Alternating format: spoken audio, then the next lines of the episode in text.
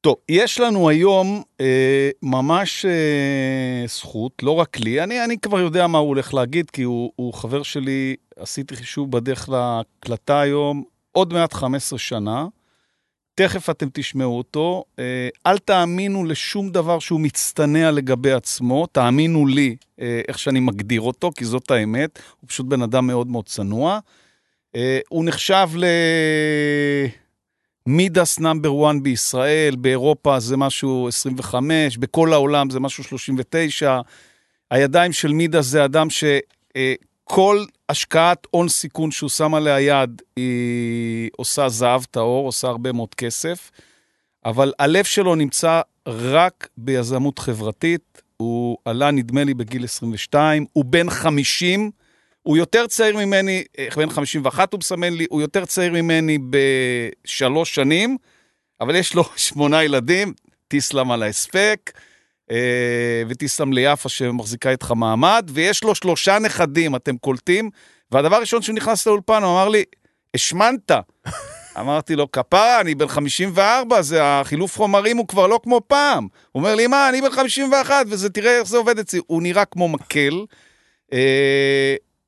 אז אמרתי, הלב שלו ביזמות חברתית, ו, והסיבה ש, שאנחנו נדבר איתו בשעה הקרובה, אנשים שוכחים, אנחנו במערכת בחירות, אתם פעם חמישית, אתם שומעים בפעם חמישית את אותם שטויות, את אותם זיבולי מוח.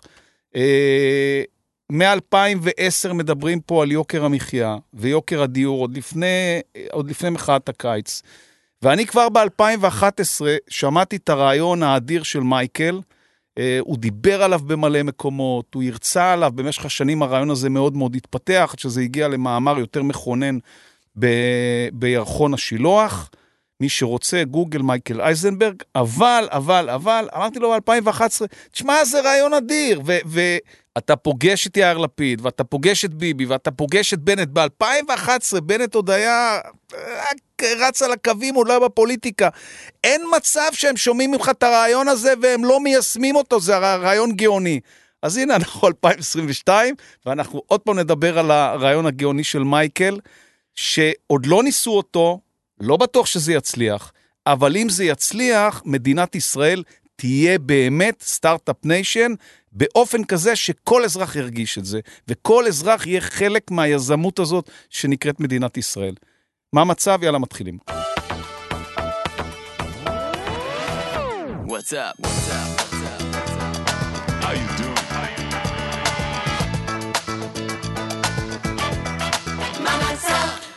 טוב, דיברתי יותר מדי בפתיח, עכשיו אתה מייקל. אני רוצה שתסביר מההתחלה, תזכור שאנשים הולכים להקשיב לך עכשיו אה, איזה 40-50 דקות. אנחנו נלך לאט-לאט במסע הזה, כי אני חושב שהחזון שלך להפוך את מדינת ישראל, לא רק את החברה הישראלית, החברה הישראלית, אה, אומרים מדינת start-up nation, היא לא start-up nation, חלק מהחברה הוא בסטארט-אפ, חלק הוא לא בסטארט-אפ, מי שבסטארט-אפ חי טוב, מרגיש טוב, נוסע בעולם, נהנה מהחיים, כל האחרים נאנקים פה בהישרדות בלתי אפשרית, אבל יש לך רעיון איך להפוך את כל המדינה ל start-up nation, אה, ולגרום לכל אחד להיות חלק מתוך היזמות הזאת. אז יאללה, בוא נתחיל במסע. קודם כל, תודה על האירוח, סליחה על הצרידות. יש לו גם מבטא, כי הוא עלה בגיל 22, אתם תשמעו את המבטא טוב. אתה יודע למה אני כותב ספרים בעברית? למה? כי בכתיבה אין מבטא. הברקה יפה. תודה. אני אתחיל בכותרת. כפי שתיארת, אנחנו בדדלוק, לא בדדלוק פוליטי, כי לא מצליחים להרכיב פה ממשלה, אלא בדדלוק רעיוני. אין משהו חדש, והכל זה אופטימיזציות על uh, אותם דברים. פה לכאן, שם, משהו לפה, משהו לכאן, שום דבר באמת לא, לא משתנה במהות. ומעבר לכך, אנחנו נעולים ונעוצים, והייתי קורא לזה הרעיון המפאיניקי של לפני 70 שנה, שאז זה היה נחוץ גם. אבל איבדנו את האתוס היהודי, שלטענתי הוא האתוס הישראלי, הוא פשוט לא מדובר בציבור. ובתיאור קצר זה אני חושב המהלך. היינו פה במשך כ-500 שנה פעם ראשונה, פוזרנו לבבל, אה, היינו פה פעם שנייה, פוזרנו שוב פעם לבבל, אחר כך אשכנז, כל מדינות צפון אפריקה, והעם היהודי החזיק בגולה אלפיים שנה. אלפיים שנים אה, שבו עם ישראל היה בגולה, התאפיינה בביזור.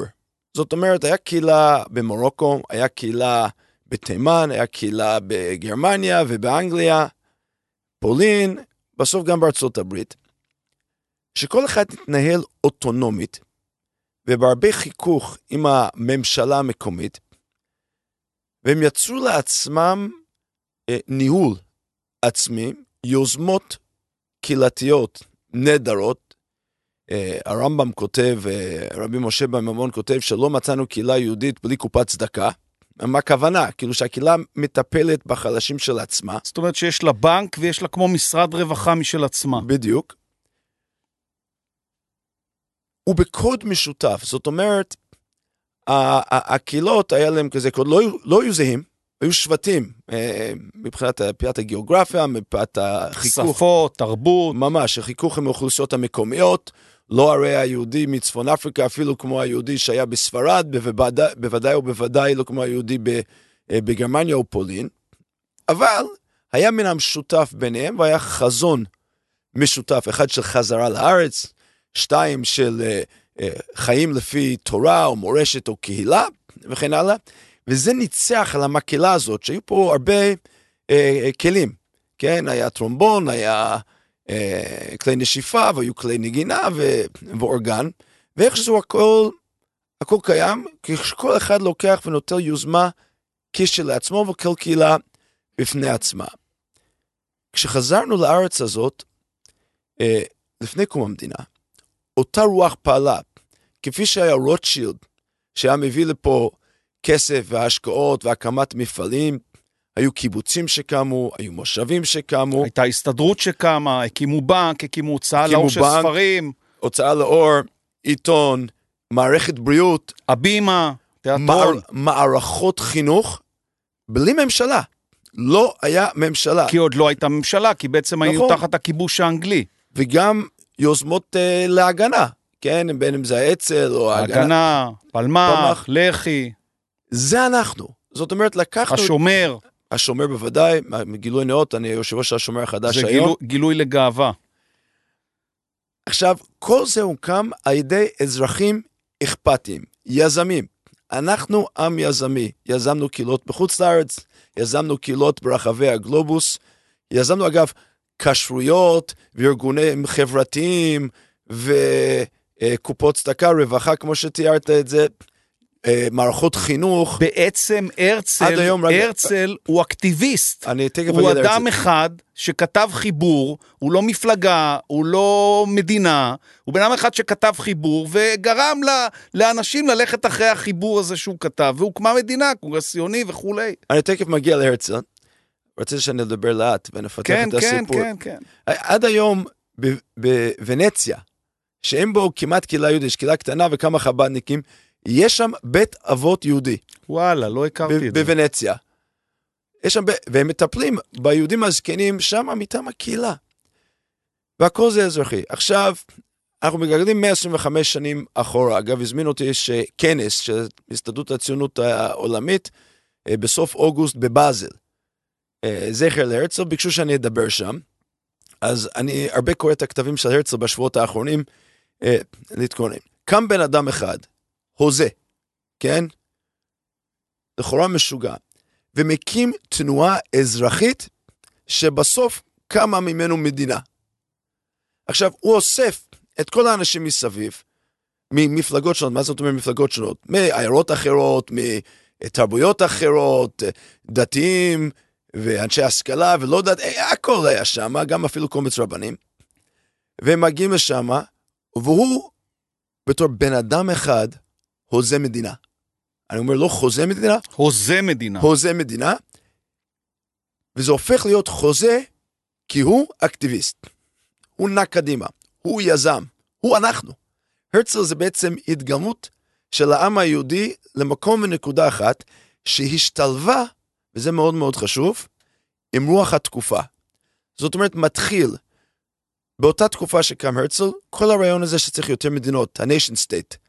חוזר לקדמת הבמה, הרצל בתעוזה מטורפת, מנצל את הדחף הזה, את התנועה הזאת הכלל עולמית, ואומר גם ליהודים. לא רק גם ליהודים, הוא בעצם מתאר מה זה מדינה יהודית אגב. מי שחוקר, עכשיו אני פותח סוגריים, מי שחוקר את הגישה הכלכלית של הרצל, הוא לא סוציאליסט והוא לא קפיטליסט, הוא כותב שם שצריך משהו יהודי אחר. אנשים היום מגדירים את זה כמיוטואליזם, כאילו סוג של ערבות הדדית, אני חושב, שזה קצת לוקה בחסר בהגדרה, אבל זה אני אדבר בבאזל כבר. והוא בא ושואל, איך מקימים מדינה ליהודים? אגב, לא רק מדינה כמקום של פליטים, אלא מה זה אלטנוילנד? כאילו, מה מביאים שהוא מקום ישן וחדש, שהוא שונה, והוא ממנף את רוח התקופה אה, לדבר הזה. עכשיו אני קופץ 100 שנה. למה אני קופץ 100 שנה? כי אנחנו גם בשינוי פרדיגמה בכל העולם. בדיוק כמו שהרצל מינף את ה-nation state, התהוותו והחשיבות שלו בעין... בתקופה שהתחילו להקים מדינות בדיוק. לאומיות. אנחנו בעולם אחר היום, בעקבות האינטרנט שצמח בשנות ה-90.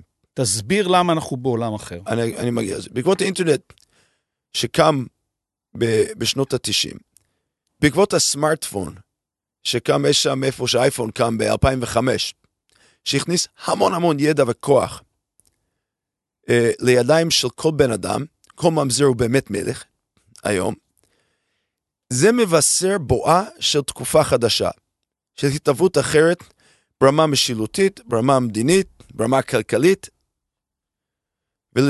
ולעניות דעתי... למה? תסביר אני, למה. אני למה זה עושה את זה אחרת? אני מבטיח. ולעניות דעתי, התקופה הזאת בנויה לישראליות. היא פשוט בנויה לעם היהודי ולישראליות להתהוות למשהו אחר. עכשיו, מה קרה? האינטרנט, דבר ראשון, משטח את העולם מבחינה תרבותית. זאת אומרת, היום הייתי בפאנל עם חבר שלי מניגריה, שהוא מספר, אפריקה זה היבשת עם הכי הרבה צעירים בעולם, ובמקום לראות מה שהיה באפריקה עד עכשיו, הם מה שיש בכל העולם. אז יש שאיפה למודרניזציה של מה שקורה שם. אותו דבר קיים... כי הם רואים, הם רואים באינטרנט. רואים באינטרנט. אותו דבר קיים מבחינת ידע, מבחינת יכולת ללמוד בעצמך, אה, מבחינת חיקוי של דברים טובים ורעים שקורים במקומות אה, אחרים, והוא מבזר ידע ויכולת התארגנות בצורה אה, שאין לה אח ורע בכל תולדות האנושות. ואז מגיע הסמארטפון ב-2005, ושלושה דברים קורים. קודם כל, לכל בן אדם יש מחשב על בכיס. הוא יכול לחשב מלא דברים, והמכשיר יכול לחשב מלא דברים ממה שקורה. שתיים, לכל אחד תקשורת 24, אני מקווה 6, אבל 24-7. אוקיי. 24-7 אה, עם כל מי שהוא צריך. ודבר שלישי שנבנה על זה, הוא לא רק היכולת לארגן אנשים, כפי שהיה בתחילת האינטרנט, לארגן מידע, אלא להניע אותם לפעולה בזמן אמת. ועל זה בנוי תשתית של רשתות חברתיות, שקודם כל מפגישים את נבחרי הציבור במגרש, באותה מגרש, עם אלדד יניב, עם מייקל אייזנברג, עם מסעודה. כולם באותה משטח, באותו playing field, מה שנקרא באנגלית, ראיתי שהיה אנגלית בפתח, בפתיח של, ה, של התוכנית. וזה מאתגר מערכות שהן צנטרליסטיות. זאת אומרת, יש פה חיכוך שהוא אמיתי. בין מערכת צנטרליסטית לבין הציבור המבוזר. שיודע ללהק אנשים, המילה הזאת ליהוק היא מילה מאוד מאוד חשובה, שיודעת ללהק אנשים לכדי פעולה. עכשיו, מה קורה? יש אלדד, יש מייקל, יש מסעודה, יש יאקי, יש שקד, מלא אנשים עם יכולות שונות, והם מתאחדים באד הוק, או לא באד הוק, לפעולה. וזה מאתגר מערכות קיימות. והמערכות הסנטרליסטיות, קודם כל לא עומדים במערכת החדשות האינסופית הזאת שנוצרת להם, הם רגילים לתקשורת הממוסדת. שתיים, הם לא יודעים לעמוד בפני תביעות כשציבור מתארגן נגדם. אגב, זה נכון, אגב, ברמה של הביטחון הלאומי גם כן אותו דבר.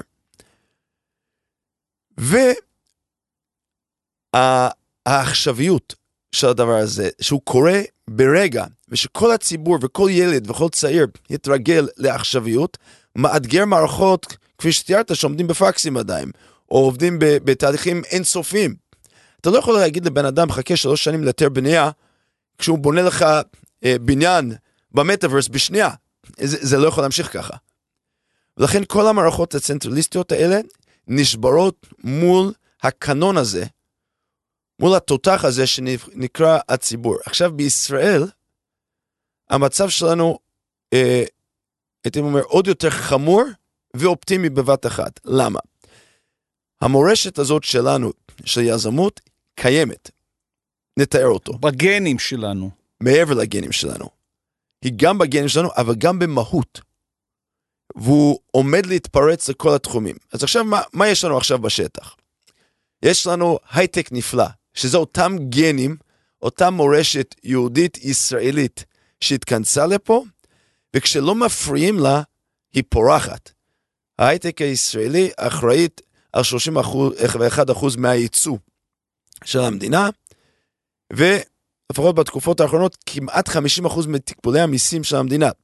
יזמות, של אנשים פרטיים לוקחים יוזמה, מלהקים טאלנטים בכל מיני דברים, רצים. זה אחד. שתיים, יש פה מדינה שקוראים לו מדינה חברתית.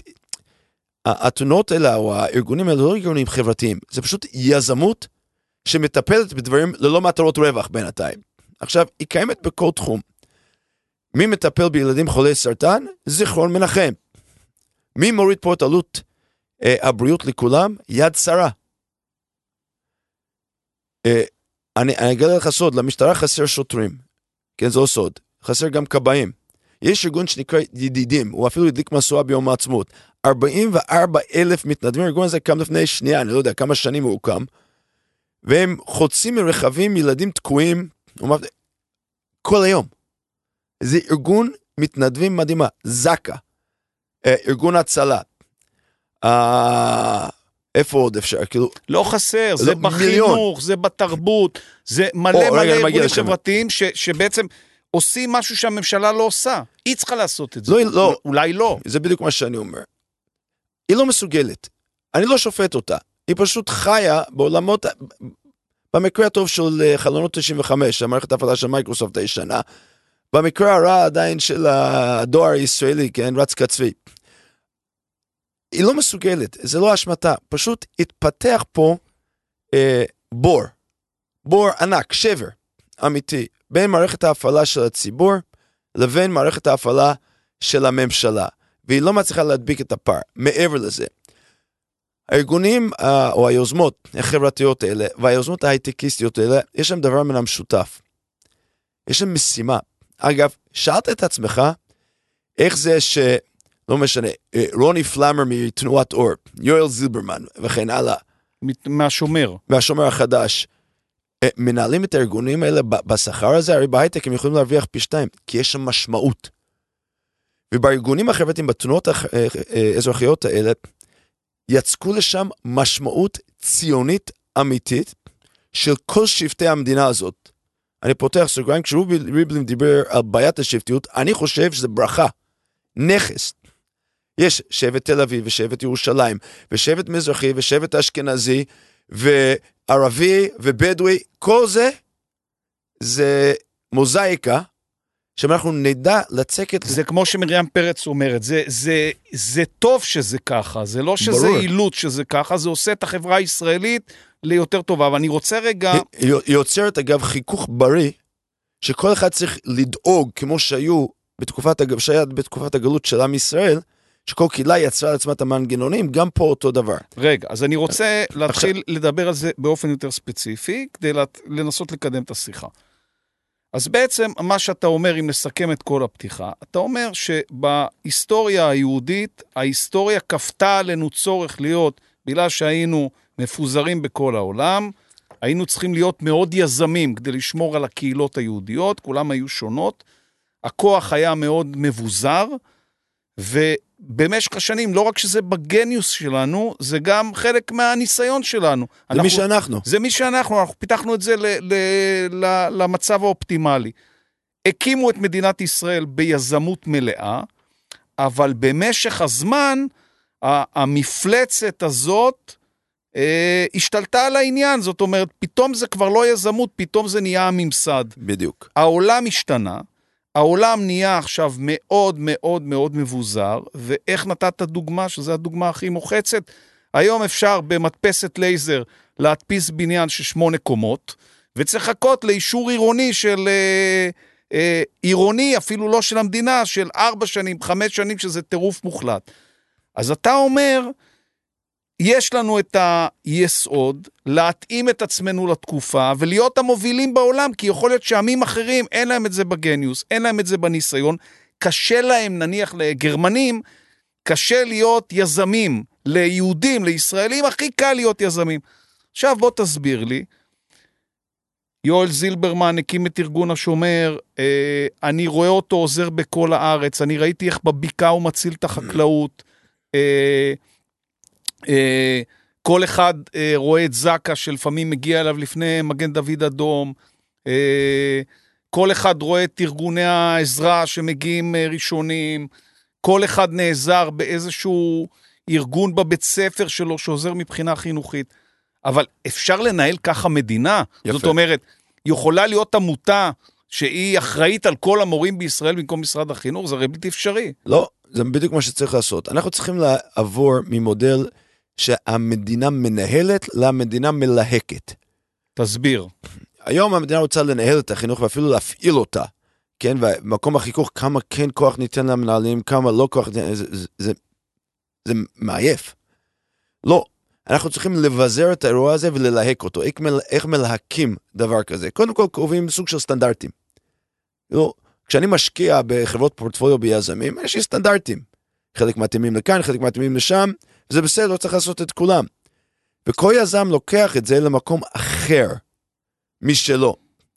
אז בליהוק הזה, השאלה הופכת להיות איך אני יודע מי טוב, מי מצליח. ופה יש דבר פשוט, מערכת החינוך מגלגלת עשרות מיליארדי שקלים. זה התקציב כמעט הכי גבוה לצד תקציב החינוך, ועכשיו הם אומרים אין מורים בישראל. אין מורים בישראל. הבעיה הוא לא כסף, הבעיה הוא השיטה. השיטה של ניהול ריכוזי מרוכזת, אחד. שתיים, שזה סתם עבודה, ולא יצקנו לתוכו ערכים, משמעות, מה שאמרת. תוכן על... ומשמעות, יוצרת פה בעיה. אני רוצה לתת את המניה, את הכסף, את השובר, לאזרחים. יבוא עם 20 אלף שקל שאנחנו מתקצבים כל ילד בו, אפשר לדבר אחר כך, כן דיפרנציאלי למקום, לא, לא חשוב, עזוב את זה רגע בצד. בדיוק. מה זה השוברים? תסביר. והשובר... אתה תיתן לכל אזרח שיש לו ילד... יהיה לו 20 אלף שקל להוציא על חינוך. לשנה. לא, כן. נניח. נניח, לשנה, כן? הוא ילך עם הפיקדון שלו, עם השובר קנייה שלו, לבית ספר, ישאל, מה אתה מציע לי עבור הילד? טוב, יקבל, לא טוב, ילך לבית ספר הבא. וככה אנחנו נייצר תחרות בין כל האנשים אבל, האלה. אבל זה יהיה בית ספר פרטי או ציבורי? אין כזה דבר, אני אומר. זה לא ציבורי ולא פרטי. אתה אומר זה כמו שאומר, זה ללא כוונת רווח, הבנתי מה שאתה אומר. המימון הוא אה, ציבורי, כן? כמו שאנחנו מממנים את מערכת הבריאות, שהוא אגב היא דוגמה טובה לזה, אה, בצורה ציבורית, הם מוסיפים כל מיני דברים, ואנשים פרטיים לוקחים אה, יותר, כן? מנגנון דומה, לא זהה, דומה, שבו בן אדם יכול לקחת את המניה שלו, את הכסף, את השובר שלו, לבחור בית ספר לפי הרצון שלו, לפי הביצועים של בית ספר, כל בן אדם. אנחנו צריכים לסמוך על האנשים, יש להם גישה לידע היום. ואנשים רוצים מה שנקרא באנגלית agency, סוכנות, כאילו אני אחליט.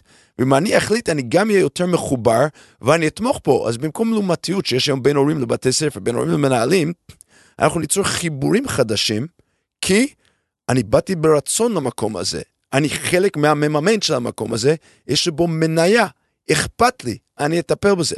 כשמשהו מרוחק ומנוכר, השאלה היחידה, כן עושה את עבודתו או לא עושה את עבודתו. אף אחד לא שואל את עצמו, מה אני יכול לעשות בשביל לשפר אותו? רגע. אין לי בו מניה. רגע, אז אתה אומר, היום משרד החינוך בעצם מעסיק את כל המורים בישראל, כן. דרך ארגון המורים, הסתדרות המורים ודרך העיריות. בעצם הוא המעסיק הכי גדול. אתה אומר, הוא צריך להפסיק להיות המעסיק הכי גדול, הוא צריך לקחת את הכסף שלו, לאפשר לבתי ספר לקום, הם לא יהיו בתי ספר פרטיים, הם יהיו בתי ספר ציבוריים, כמו השומר, ללא כוונת רווח. כן. אבל אנשים ירגישו, כל מנהל שמקים בית ספר, הוא ירגיש שהוא מקים משהו בעל משמעות, הוא ישאף להיות הטוב ביותר, וכמו שאנשים בוחרים רופא, כי הם קוראים באינטרנט, כשהם חולים, הם בוחרים את הרופא שינתח אותם, אתה רוצה את אותו מודל להכניס למערכת החינוך. זאת אומרת, לכל אזרח שיש לו תלמיד, יהיה לו שובר. עם השובר הזה הוא יוכל לממן את הלימודים השנתיים של הבן שלו בבית ספר הציבורי הזה, רק שהבית ספר הזה לא יפעל תחת המטריה של מדינת ישראל, הוא יפעל תחת המטריה של עמותה פרטית, אבל היא בעצם ציבורית, כי ללא כוונת רווח, כשתוכנית הלימודים תהיה זהה לכולם. זה בעצם מה שאתה אומר. לאו דווקא צריך להיות זהה לכולם, תוכנית הלימודים. אפשר לקבוע סטנדרטים שהם סטנדרטים בסיסיים. נגיד מקצועות חובה. נגיד, אפשר, כן. מקצועות חובה, יש מלא, לא צריך להיכנס לתוכן הזה, אבל אפשר לקבוע סטנדרטים, כמו סטנדרטים לכל דבר. ובן אדם יכול לגשת לשם, וכל אחד יפתח גם ניחוח שלו. אגב, סטנדרטים יכולים להיות דברים בסיסיים, הוא צריך לדעת על מערכת החוק הישראלי, הכל בסדר, כן? אבל אה, אני רוצה את הגיוון, ואני רוצה את התחרות, ואני רוצה את הליהוק. זאת אומרת, תפסיקו לנהל את האנשים, אתם לא טובים בזה.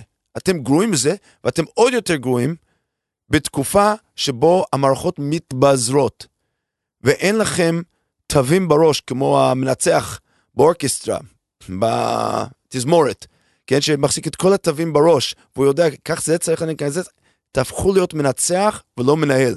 אתם לא יודעים לנהל מדינה, לא, ב, לא במצב שנוצר היום. עכשיו אנחנו יכולים להיות מעבדה לכל העולם כולו, איך לעשות את הדבר הזה.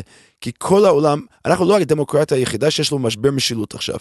זה קורה בגרמניה, זה קורה באנגליה עכשיו, זה קורה בארצות הברית. כי לא למה? לא זה מאותה נקודה שאתה אומר שהפוליטיקאים כן. לא יכולים לעקוב אחרי האופי שהשתנה, האופי שמחייב כן. ביזור? כן, אנחנו בתקופה אחרת עכשיו, והפוליטיקה, המדינה, המשילות חייבת לעבור מניהול לליהוק. זה האירוע. וליהוק, יש לו מנגינה אחרת. אתה צריך לשים יעדים וחזון. אגב, איך זה, 74 שנה אנחנו קיימים במדינה הזאת, אף אחד לא ישב לכתוב חזון מחדש למדינת ישראל, אנחנו נשענים במגילת העצמות, שהוא אגב מצוין, לאז, כן? אבל צריך לדון בו מחדש. מה אנחנו רוצים פה? מה אנחנו רוצים במדינה הזאת? ואני חושב שהאזרחים דווקא די מבינים את זה. מי שלא מבין את זה, זה הפוליטיקאים והמערכת הממשלתית. והיא תקועה, היא פשוט תקועה. ולכן צריך פה שינוי דיסקט טוטאלי. ניקח, ניקח עוד דוגמה. אין שוטרים היום.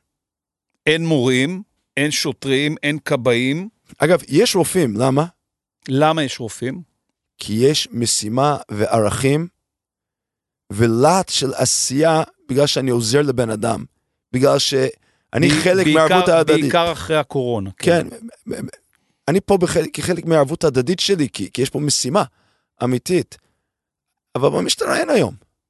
מה, מה המשימה שלהם? הם לא יודעים אפילו. ואין מישהו שעומד שם ומסביר להם. וחלק לא מבוטל, אם אנחנו רוצים באמת להגן על האזרחים, ואגב, המקום שזה הכי נוראי זה במגזר הערבי. זה פשוט נורא, נורא ואיום שם. אני לא יודע למה לא קם אה, מישהו שאומר, צריך לעשות פה משהו. צריך יוזמה פרטית, כי הממשלה, המשטרה, לא מטפלת. רגע. ואנשים נרצחים ונהרגים שם. רגע, אז מה, מה, מה אתה בעצם אומר? אתה אומר שצריך להפריט את כל המדינה? זה לא מה שאתה אומר. לא, לא אמרתי הפרטה. הפרטה יש לו מילה כמו בוא תרוויח הרבה כסף. אני אומר, אוקיי. לכן אמרתי, יש הייטק שזה למטרות רווח, ויש יוזמות אזרחיות שהן לא למטרות רווח דווקא. הבנתי מה שאתה אומר. אוקיי? אבל הם באים ביוזמות של אזרחים, כמו שהרצל הקים מדינה, אנחנו יכולים להקים כוח מגן, אפשר לדבר כמה אפשר להשתמש בכוח, או נשק, או לא נשק, הכל אפשר לדבר עליו. אבל השאלה הוא, מה המהות של האירוע? המהות של האירוע, שאנחנו רוצים להיות מדינה תוססת יוזמות אזרחיות, בליהוק וסטנדרטיזציה של המדינה, במקום מדינה מנוהלת על ידי פקידים ופוליטיקאים. אין, מדינה, אין מדינה כזאת בעולם, נכון? מה שאני מתאר עכשיו? מה שאתה מתאר עכשיו. או, ש, או שיש משהו קרוב לזה. לא בקנה מידה שאני מתאר אותו בוודאי, כי אנחנו עדיין מול uh, uh, הפוליטיקה או המבנה של המהפכה התעשייתית, מהפוליטיקה של המהפכה התעשייתית. אבל אנחנו במהפכת המידע והדאטה. שמה ההבדל? מה ההבדל בין המהפכה התעשייתית? במהפכת התעשייה, התעשייתית היה יתרון לסקייל, מה שנקרא, יתרון לגודל, כן? במפעלים, בבתי ספר, ועשית בתי ספר שהם בתי חרושת לאנשים שיעבדו במפעלי תעשייה. זה לא המצב היום. היום, אגב, במיוחד בעקבות הקורונה, אנשים עובדים יותר לבד, עובדים בסקוואדים או בפודים יותר קטנים היום. אה, חברות קטנות עושים פה דברים מטורפים. אה, מתל אביב אתה מוכר באלסקה, יפן, אה, אפריקה, לא משנה. כי הכל דרך האינטרנט בסקייל יותר קטן. ומערכת החינוך עדיין עובדת במבנה תעשייתית, והממשלה עדיין עובדת במבנה תעשייתית. אי אפשר להמשיך ככה. ואנחנו, בגלל שאנחנו קטנים, וזה יתרון ענק, שאנחנו רק תשע וחצי מיליון אנשים, בגלל שיש לנו שבטים עם מסורת, בגלל שהבאנו לפה את המסורת היהודית, הגלותית הטובה, לאיתה, למדינת ישראל, אנחנו יכולים להיות המובילים בעולם, המובילים בעולם לשיטה החדשה הזאת. עכשיו, אני אגיד משהו אה, בומבסטית. זה השיטה הישראלית. זאת אומרת, הישראליות במהותו מוחה נגד הקיפאון ונגד הקיבעון. הוא מוחה נגדו. הוא, הוא לא מסוגל לחיות איתו. זה אגב יציאת מצרים, משה רבנו בא ואומר, אי אפשר להמשיך ככה, פרעה. אנחנו לא נהיה משועבדים לריכוזיות הזאת. זה הסיבה שיש לנו 12 שבטים.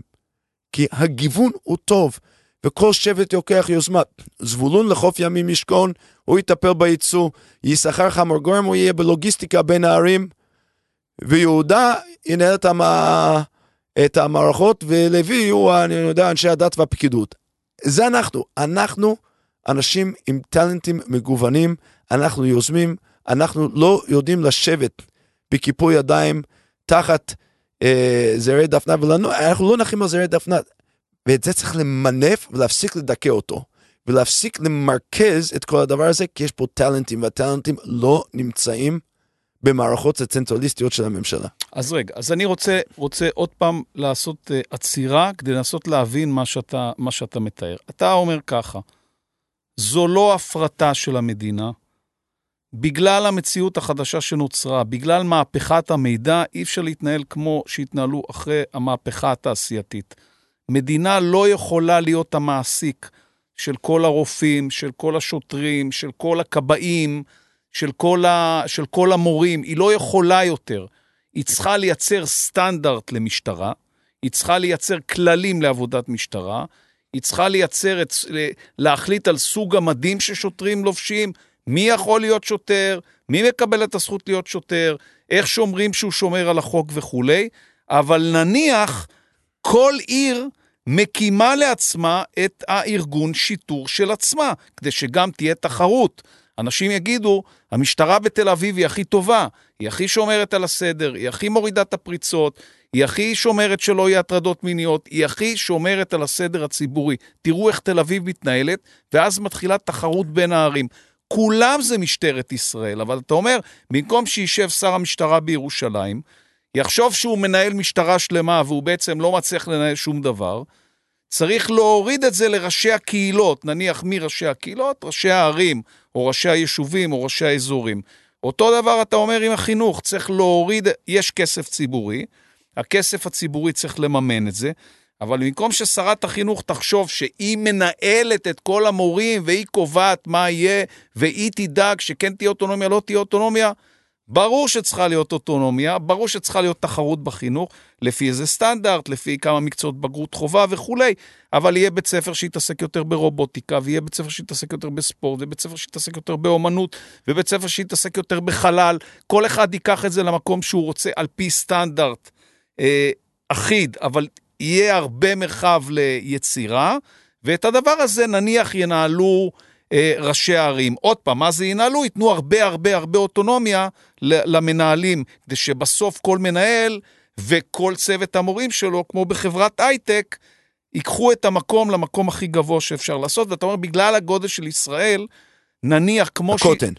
הקוטן של ישראל. אני אומר, בגלל הגודל כן. הקטן של ישראל, נניח כמו שישראל בשנות ה-60 וה-70, כל העולם רצה לבוא להתנדב בקיבוצים, כי זו הייתה אטרקציה איך מייצרים חברה שהיא לא קפיטליסטית והיא לא קומוניסטית, היא משהו באמצע. יש בה שיתוף, יש בה ערבות הדדית, כולם באו ללמוד את הפלא הזה. אז אתה אומר שעכשיו העולם השתנה בדיוק לאופי של הישראלים, כאילו ישראלי המציא את מהפכת המידע, זה מה שאתה אומר, בעצם. זה בנוי, זה בנוי לנו. אגב, זה רק כמאמר מוסגר, הזכרת את הקיבוצים בשנות ה-60. שים לב שבפעם הראשונה בהיסטוריה התרבות הישראלית פורצת גבולות אמיתית. פאודה, טראן, אגב, WeWork, אותו דבר, כאילו, זו תרבות ישראלית שמתפשטת בעולם, ומזנון של אייל שני, והתרבות הישראלית פורצת גבולות. שאלת את עצמך, למה זה פתאום? למה זה פתאום? כי יש משהו בישראלית שמתאים לתקופה הזאת. זה האירוע. יש משהו ישראלי בפשטות של הנייר של אייל שני, שאתה זורק את האוכל על השולחן, שהאוכל הבריא אבל המהיר ובניחוח פשוט ולא כזה פאנסי, שהוא מאוד מתאים, שיש משהו בחספוס הזה בפאודה, שהוא מאוד מתאים לתקופה, שאנשים ש... אה, מתחככים אחד או עם... או כל חברות ההייטק, או כל חברות זה... ההייטק wise וכן הלאה, אה, זה, זה מותאם לנו, ה, ה, כמו כפפה ליד. בגלל ה... זה יש הצלחה ישראלית מאוד גדולה בהייטק? כי לא זה רק, כאילו... לא רק, כאילו, עוד דבר, הסייבר נהיה בון טון, אנחנו פשוט היינו הראשונים שהיו מותקפים, אז קמנו אה, אה, סייבר מדהים, אבל הקנון הישראלי של ערבות הדדית, פלוס קפיטליזם, פלוס הקרבה למען המדינה, למען האחר, זה הקוקטייל הנכון לעכשיו, והיכולת לעבוד מבוזר ולהבין שהבן אדם לא יתקח לך סכין בגב, מאוד מאוד חשוב. רגע, תחזור על הקוקטייל, אה, הקוקטייל ההכרחי לתקופה הזאת. היוזמה. יזמות. הקפיטליזם, זאת אומרת, יוזמה אישית, אוקיי. שאני יכול להרוויח ממנו אוקיי. יש רווח. הערבות ההדדית והידע, הידיעה. וההקרבה. אני מגיע לזה אחר כך, והידיעה שאף אחד לא יתקע לך סכין בגב, כי הקרבנו ביחד. וואלה. כי אנחנו חלק מסיפור משותף, זה הקוקטייל המנצח של היום. האמריקאי הממוצע, אני אגיד משהו גס, יותר מישהו מבטא אמריקאי, לא מוכן להקריב לשום דבר היום. למען שום דבר, והישראלי כן מוכן. הבנתי, אתה אומר ו... משהו שכאילו קוקטייל התכונות שמחייב את התקופה כדי שאדם יוכל להצליח, או שקהילה תצליח, או שמדינה תצליח, הוא בדיוק הקוקטייל הישראלי, הוא קוקטייל שלא קיים במקומות אחרים. זה מה שאתה אומר. נכון. הוא כאילו ה-DNA הישראלי. נכון. אוקיי. אז בעצם אתה חושב שכל המשבר הפוליטי וכל, ה... וכל חוסר היכולת של הפוליטיקאים לטפל ביוקר המחיה, ביוקר הדיור, ב...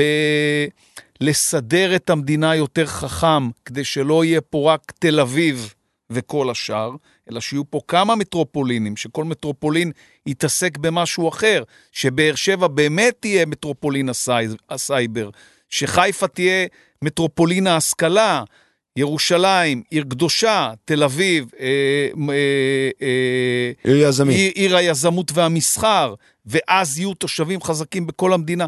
כדי להגיע להישגים האלה, זה לא לבחור ממשלה כזאת או ממשלה אחרת. זאת אומרת, אף אחד לא יפתור את יוקר המחיה, לא בהורדת מכסים כאלה ואחרים, אם לא יהיה שינוי בשיטה.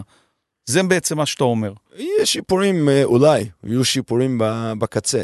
מינורים. כן, אבל שיפור אה, אמיתי, אני לא חושב שיהיה, ואני חושב שהאזרחים יהיו יותר מתוסכלים לאורך זמן. אני, אני שוב חוזר ואומר, לא יכול להיות שאני יכול להפיק אה, ציורים אדריכלים, תוכניות אדריכליות לבניין 50 קומות, בחודש, ואז אני אחכה ארבע שנים להיתר. זה לא יכול להיות. והאדריכל משתמש בכלים הכי חדשניים, לדימוי תלת-מימדי. אתה מגיע לעיריות ואתה רואה, כאילו, זה לא, זה לא מחזיק מים, זה לא יהיה. זה פשוט לא יכול להיות. עכשיו, אפשר... לה... ואז זה מה שגורם בכל העולם... לתסיסה. לתסיסה, כן. זה מה שגורם להתחלפות של כל כך הרבה מנהיגים, של כן. כל כך הרבה ממשלות. ו- והלחץ מהרשתות החברתיות, הם לא רגילים, לא יכול, אה, לחוסר יכולת להם לשלוט במדיה. הרי מה קורה פה? אה, צריך להגיד את האמת, המפלגות הפוליטיות קנו פה אה, תקשורת. זה האירוע, כן? הרבה שנים קנו פה תקשורת, בין אם זה הארץ, בין אם זה שהיה, קנו פה תקשורת. הפוליטיקאים קנו תקשורת. כן, כן. לכל כן. פוליטיקאי הייתה את התקשורת שלו, וכך הוא שלט בדעת הקהל. כן, ואף אחד לא שולט לא בטוויטר ולא בפייסבוק, ולא אף רשת אה, חברתית אחרת, וזה מאתגר אותם. והם כל הזמן בתגובה, וכשאתה כל הזמן בתגובה אתה לא יכול להיות ביוזמה. אז הם לא מסוגלים, הם פשוט עובדים במערכת הפעלה אחרת. עכשיו, מי שמלהק, מסתכל על אותו צייצן, אומר לו, אוקיי, מה אתה עושה תגיד? אני מאתגר אותך, אתה, יש לך בעיה? תהיה חלק מהפתרון גם. אל תצפה ממני לפתרון, אני אבוא בתור פוליטיקאי, אני אהיה המשקיע שלך. אני אקבע סטנדרטים, אתה תעמוד ועשה עם בעיה. אני אשקיע בך המון כסף. אתה תצליח להבטיח ביטחון ברמת גן, ביטחון אישי, אני אשקיע בזה יותר. אתה רשות מקומית, ואגב, אם הקורונה הוכיחה, הוכיחה משהו, זה שהרשויות המקומיות יודעות הרבה יותר טוב מהממשלה איך לנהל, לנהל את הקהילה שלהם. בדיוק, איך לנהל... מסכים, עם זה אני מסכים איתך במאה אחוז. הנקודה השנייה שיש בתוכנית שלך, ואני מזכיר עוד פעם לכולם, מי שרוצה לראות את, ה, את התוכנית, הרבה פוליטיקאים אוהבים לכתוב כל מיני תוכניות, לקרוא להם 2030, 2040, 2050, אין בהם שום דבר של מהפכה. התוכנית שלך היא מהפכה, אפשר להתווכח איתה, לאהוב אותה, לחשוב שהיא תצליח, לחשוב שהיא תיכשל, אבל היא מהפכה, היא, היא משנה את הדיסקט, היא משנה לחלוטין את הפרדיגמה. אז אחרי הנקודה הראשונה של בעצם להפוך את המדינה למלהקת ולא למעסיקה, לא להיות המעסיקה של כל המורים, כל השוטרים, כל הכבאים, כל הרופאים, ואז אין רופאים, אין מורים, אין כבאים, אין שוטרים, שזה המשבר שישראל צועדת אליו בחודשים הקרובים. הנקודה השנייה... אנחנו שם, אנחנו לא צועדים נכון, לשם, נכון, שם. נכון, כי זה ברור שאחד בספטמבר ייפתח בלי מורים, אה, כמות השוטרים שהולכים להתפטר כי הם הגישו כבר מכתבי פיטורין כבר ידועה, אנחנו כבר בתוך התעלה הזאת, בתוך המאורה הזאת. הנקודה השנייה שאתה מדבר עליה, שהיא נקודה לא פחות חשובה, זה תרבות הקצבאות במדינת ישראל. העובדה שמדינת ישראל היא מדינה שמחזיקה בקצבאות אה, אה, כמות עצומה של אנשים, שרק הולכת ותגדל, כי, כי בכל סטטיסטיקה זה ברור שבתוך עשר שנים אה, רוב תלמידי כיתה א' יהיו אנשים שכשיהיו מבוגרים, אם המדיניות הזאת לא תשתנה, יהיו אנשים שיחיו אה, אה, על פי קצבאות ולא על פי אה, עבודת כפיים. הבעיה של הקצבאות איננה שמספקים אותם. הבעיה בקצבאות הוא שהן ללא תועלת. זאת אומרת... תסביר. השאלה היא אם אתה מחלק כסף או משקיע כסף. אה, תמיד הורג אותי, אני תמיד שואל כשאני מגיע לפגישות בממשלה, שואל, תגיד, זה הוצאה או השקעה? אני רוצה להבין, זה הוצאה או השקעה? שזה, שזה מה ששואלים תמיד בהייטק. כן. אה? על כסף שנשרף, זה כסף שיישרף לטובת השקעה או הוצאה? אתה מגיע לכל הכנסים האלה, מדברים תמיד, הפקידים על תשומות, תשומות, תשומות. אני רוצה לדבר על תפוקות, לא על תשומות, תפוקות. ובקצבאות האלה אין צפי לתפוקה, אין צפי לתשואה. וזה בסדר, מעולה להשקיע באנשים שאין להם יכולת להגיע לפרנסה עצמית. זה מעולה, צריך לעשות את זה, אבל צריך מדד של תשואה ותפוקה. ואני רוצה להגיד, שאף אחד לא יבין אותי גם לא נכון, תמיד יש אנשים בכל מדינה ובכל קהילה... שהמדינה צריכה לתמוך בהם. שהמדינה והקהילה צריכה לתמוך בהם. אני שוב חוזר לרמב"ם שאומר, לא מצאנו קהילה בישראל שאין בה קופת צדקה. זה חובה על כולנו, יש תמיד אנשים. אבל זה לא מאות אלפים, וזה בוודאי לא מיליונים, וזה אפילו לא עשרות אלפים למיטב uh, uh, הבנתי. והמדינה... זה, זה לא יכול להיות עשרות אלפים לא. ומאות אלפים ומיליונים, זה מה שאתה אומר. וזה גם לא. זה גם לא. והמדינה uh, מנסה כבר עשרות שנים, עשרים שנה לפחות, בחלק מאוכלוס, לנהל, לבחור תוכניות העשרה, או, או הכשרה מחדש של האנשים, הם, הם לא מצליחים, הם יודעים את זה שהם לא מצליחים. כמו שהם לא הצליחו לגייס לצבא, זה אותו דבר, זה בדיוק. בלתי אפשרי, אתה מנסה לכפות משהו שהוא מנוגד לאתוס. אני חושב שהשאלה היא לא רק מנוגד לאתוס, הוא לא מותאם עם השוק, גם כן. לכן הטענה שהיא אומרת, יש פה מחסור בעובדים, אגב יש מחסור בעובדים בהייטק, יש אגב מחסור באנשים שמפעילים מנופים גם כן, כי אנחנו בונים הרבה. מיליון דברים. השוק הפרטי, ואגב התנועות האזרחיות, כמו שוב השומר החדש, תנועת אור, מיליון כאלה, יד שרה, יודעים מה הציבור רוצה, כי הציבור עט עליהם בצורה מטורפת. תשקיע שם, תן להם הנחות במס, תן להם להכשיר את האנשים, זה מה שהם צריכים לעשות. למה המדינה עושה את זה? היא גרועה בזה. זאת אומרת מה? להמשיך לתת קצבאות למי שצריך, אבל לחייב אותו להיכנס לפעילות באחת ה... לא, אני אתן לו שובר. אתה יש לך שובר. השובר, אפשר לפדות אותו בחברה. בין אם זה תנועה אזרחית, בין אם זה חברת הייטק, בין אם זה חברת בנייה, לא משנה. תכשיר אותי, הנה השובר שלי. הבנתי מה אתה אומר. אתה, אתה חוזר לאותו דבר. אתה אומר... אני לא חוזר לאותו דבר, אני פשוט מאמין בבני אדם. כן, אני מאמין כן, באנשים, כן, אני מבין מה ולא שאתה אומר. במערכות. אתה, הבנתי, אתה אומר... ואני חושב שאנשים רוצים לקדם את עצמם אתה רובם. אומר, אני נותן לך את הקצבה, אני נותן לך את אותו כסף, כן. אבל הכסף הזה הוא שובר. הוא פדיון, אפשר לפדות. אותו אתה- להכשרה. אתה צריך לפדות אותו, אתה לא יכול להמשיך לשבת בבית. אתה תלך ללמוד משהו, אתה תלך לנסות להתחיל בחיים שלך לעשות משהו, יהיו הרבה ארגונים שהם יוכלו אה, אה, אה, לפדות לך את השובר הזה, וככה אתה תוכל להתקיים, לא תהיה לך בעיה, אתה לא תיפול לשולי החברה. אבל אתה צריך לעשות מעשה, כי מדינה לא יכולה להמשיך להחזיק רבבות, מאות אלפים, מיליונים בקצבה. היא יכולה לתת אה, גלגל הצלה של שוברים למי שצריך, ואמרת, תמיד יש שכבה מסוימת של אנשים שתמיד יצטרכו לתת להם את העזרה הזאת, כי הם, הם תמיד נמצאים בשולי החברה. אה, אני אבל לא זה לא אומר- יכול להיות מסה גדולה. אני לא סתם אומר, אני מדבר קצת מניסיון באירוע הזה, בדברים הקטנים ש- שאני עושה, אני עושה את זה, זה עובד. זה פשוט עובד. תן עכשיו, תן עכשיו את כל התיאוריה שלך בהשאלה להייטק, למה שאתה עושה ב, ב, בתעשייה שאתה עושה, כי אתה שאבת את כל המודל הזה לא רק מה... לא רק מה- מהייטק. לא, אתה שאבת את המודל הזה לא רק ממה שאתה חושב שהיהודים התנהלו כל השנים ומהתקופה שהשתנתה. כן. אתה אומר זה גם מצליח בהייטק. לא, לא רק בהייטק, אני בפעילות חברתית, עובדים עם אה, גברים, נשים, אנשים אה, מדהימים, שלא שפר עליהם מזלם אה, למיניהם. ואתה נותן להם תמריץ ושובר לרכוש השכלה, למצוא עבודה, וזה עובד, והם קמים על אה, שתי רגליהם, עובדים בפרנסם ומשמיע כל המשפחות שלהם. בהרבה מקרים, האתגרים החברתיים ואנשים שיושבים בבית, זה מגפת משפחה. זה לא רק בן אדם פרטי כזה או אחר, או מגפת קהילה. ולכן כשאתה משנה את המודל שמישהו מעביר אותו מנתמך לתומך, מנתמך לעומד על רגליו וצועד קדימה, זה משפיע על כל הסביבה אה, שלו. גם במשפחה, גם בחברה וכן הלאה. ואנחנו רואים את זה, יש לנו תוצאות באירוע הזה. אבל הם לא שבויים של הפוליטיקאים כשאתה עושה את זה. כשאתה הופך בן אדם לעצמאי, וצורך תקשורת עצמאי, ו- ומתפרנס עצמאי, ו...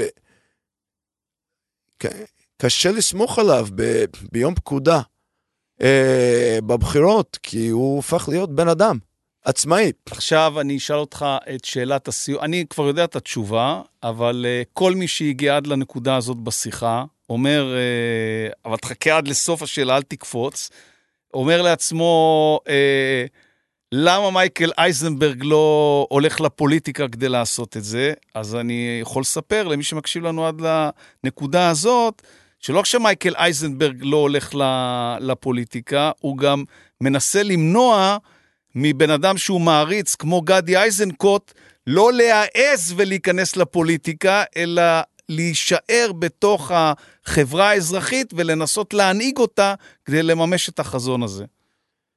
למה לא הולך לפוליטיקה? מה, מה, אתה מקלל אותי, תגיד לי? לא, ברצינות, תענה אני- תשובה. מה אני רוצה לעשות שם?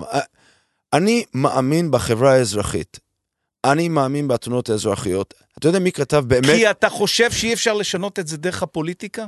אי אפשר לעשות את המהפכה הזאת שאתה מצביע עליה דרך הפוליטיקה? לא, אני מאמין שיש מישהו אחר שיכול לעשות את זה, אני לא מאמין שאני עם, עם מספיק כישורים, ואולי לא עם המבטא הנכון לעשות את אז זה. למה אתה קורא אבל- לגדי איזנקוט לא לעשות את זה? הרי הוא... כי הוא לא אדם בא משם. הוא לא... אם הייתי שומע מגדי איזנקוט, אני בא בשביל לשנות את השיטה. אני לא מתברג לתוך מפלגה קיימת שהיא חלק מהשיטה. אני בא כי יש לי אה, חזון אחר, תזה אחרת. אני מחפש את הבן אדם הזה הרבה זמן. אגב, לדעתי הבן אדם הזה יגיע, אבל הוא יגיע מהרשויות המקומיות. הוא לא יגיע מהארגונים הסנטרליסטיים. רוב האנשים שמגיעים מהצבא מגיעים מארגונים צנטרליסטיים, לא יכולים לחשוב ככה. אני מאמין שאחרי כל הסייקלים האלה יגיעו כמה אנשים מהרשויות המקומיות, יבינו את השיטה של הליהוק ושל הביזור וילכו על זה. ואני הראשון שאתמוך בהם, כי זה מה שצריך לעשות. אבל uh, בארץ הזאת, תמיד אומרים למישהו שיש לך, לך לפוליטיקה. אני לא רוצה ללכת לפוליטיקה. אני רוצה להיות ליד רוני פלאמר, שהוא באמת כתב חזון בתנועת דור לישראל 2048. אני רוצה להיות ליד יואל זילברמן, שבאמת מגן על האזרחים. אני רוצה להיות ליד עדי אלטשולר המדהימה, שהקימה את כנפיים של קרמבו, את הבתי ספר המכילים, את זיכרון בסלון שמאתגר את יד ושם. אז זה האנשים שאני רוצה לעבוד איתם, כי הם באמת סוכני השינוי של הישראליות. זה הישראליות, לזה עליתי לארץ. לא סיבה. כתבתי את זה בספרים, אבל אני עליתי לארץ כי הרב יהודה עמיטל, זיכרונו... בגיל 22. גיל 22. והצלחת מאוד עד גיל 22 בארצות הברית. לא, לא, לא הצלחתי. הייתי... הצלחת, הצלחת, לא, אל לא. תהיה צנוע. אמרתי לך, לא, לא, לא, הם הייתי לא- בש- הם לא יכולים להאמין לזה שאתה מקטין את עצמך. לא, לא, באמת שלא. אבל כשהייתי בן 20 והייתי בחור ישיבה, בישיבת הר ציון, הרב עמיטל שימים נהיה שר בממשלת פרס. אחרי אה, רצח רבין. אחרי רצח רבין, בדיוק. אה, שאלתי אותו שאלה הלכתית. שאלתי אותו אם יש מצווה יותר גדולה לעלות לארץ ולהתיישב בנגב, גליל, פריפריה, כן? או ירושלים ותל אביב זה אותו דבר, מקום מאוכלס, תסתכל עליהם הכל שטויות, שטויות. תעלה לארץ, תקים מפעל שיעסיק עשרת אלפים איש שיתפרנסו פה בכבוד, זה המצווה הכי גדולה. אני אומר, וואו. בן אדם יכול להעסיק עשרת אלפים איש וזה לשנות מדינה. ארגון כמו יואל זיברן יכול לקום, לעלות על גבעה, להציב דגל ישראל, להגיד, אנחנו נגן על החקלאים. עדי אלטשולר יכולה לבוא ולהגיד, משעמם רצח ביד ושם. בואו נעשה אנשים אה, ליל הסדר של פסח ביום השואה, בסלון, בסלון, שאנחנו נחיה את זיכרון הניצולים והשורדים, המשמעות לדורנו. אנחנו יכולים להקים בתי ספר מכילים, שהם שווים לו שמשרד החינוך לא הצליח לעשות הרבה שנים. וואו! זה המדינה שאני אוהב להיות בה. זה, המקום הזה, אני אגיד משהו בתור outsider, uh, כאילו מישהו שבא לפה, למרות שאני פה 30 שנה, מהמבטא שומעים שאני אאוטסיידר. הישראלים לא מבינים כמה טוב פה. מצבנו היחסי מעולה. לא רק טוב, הוא מעולה. האנשים שגרים במדינה הזאת, זה האנשים הכי טובים שאני פוגש, ואני מסתובב בכל העולם, אתה מכיר את זה? האנשים, וואו, לא להיות בדיכאון מהפוליטיקה, זה יחלוף. כן, ממשלה, זה לא משנה. לא משנה מה, איך אמר בן גוריון, לא משנה מה הוא יגיד, מה שהישראלים יעשו, לא משנה מה הממשלה תגיד ותעשה, אה, תגיד, משנה מה אנחנו נעשה. וכשיש יותר יוזמות אזרחיות, בין ב- ב- בעסקים, בהייטק ובין בחברתי, אנחנו נגיע למקום מעולה. אבל אני מאוד אופטימי, אני חושב שאנחנו נצליח בעשורים הקרובים, מאוד.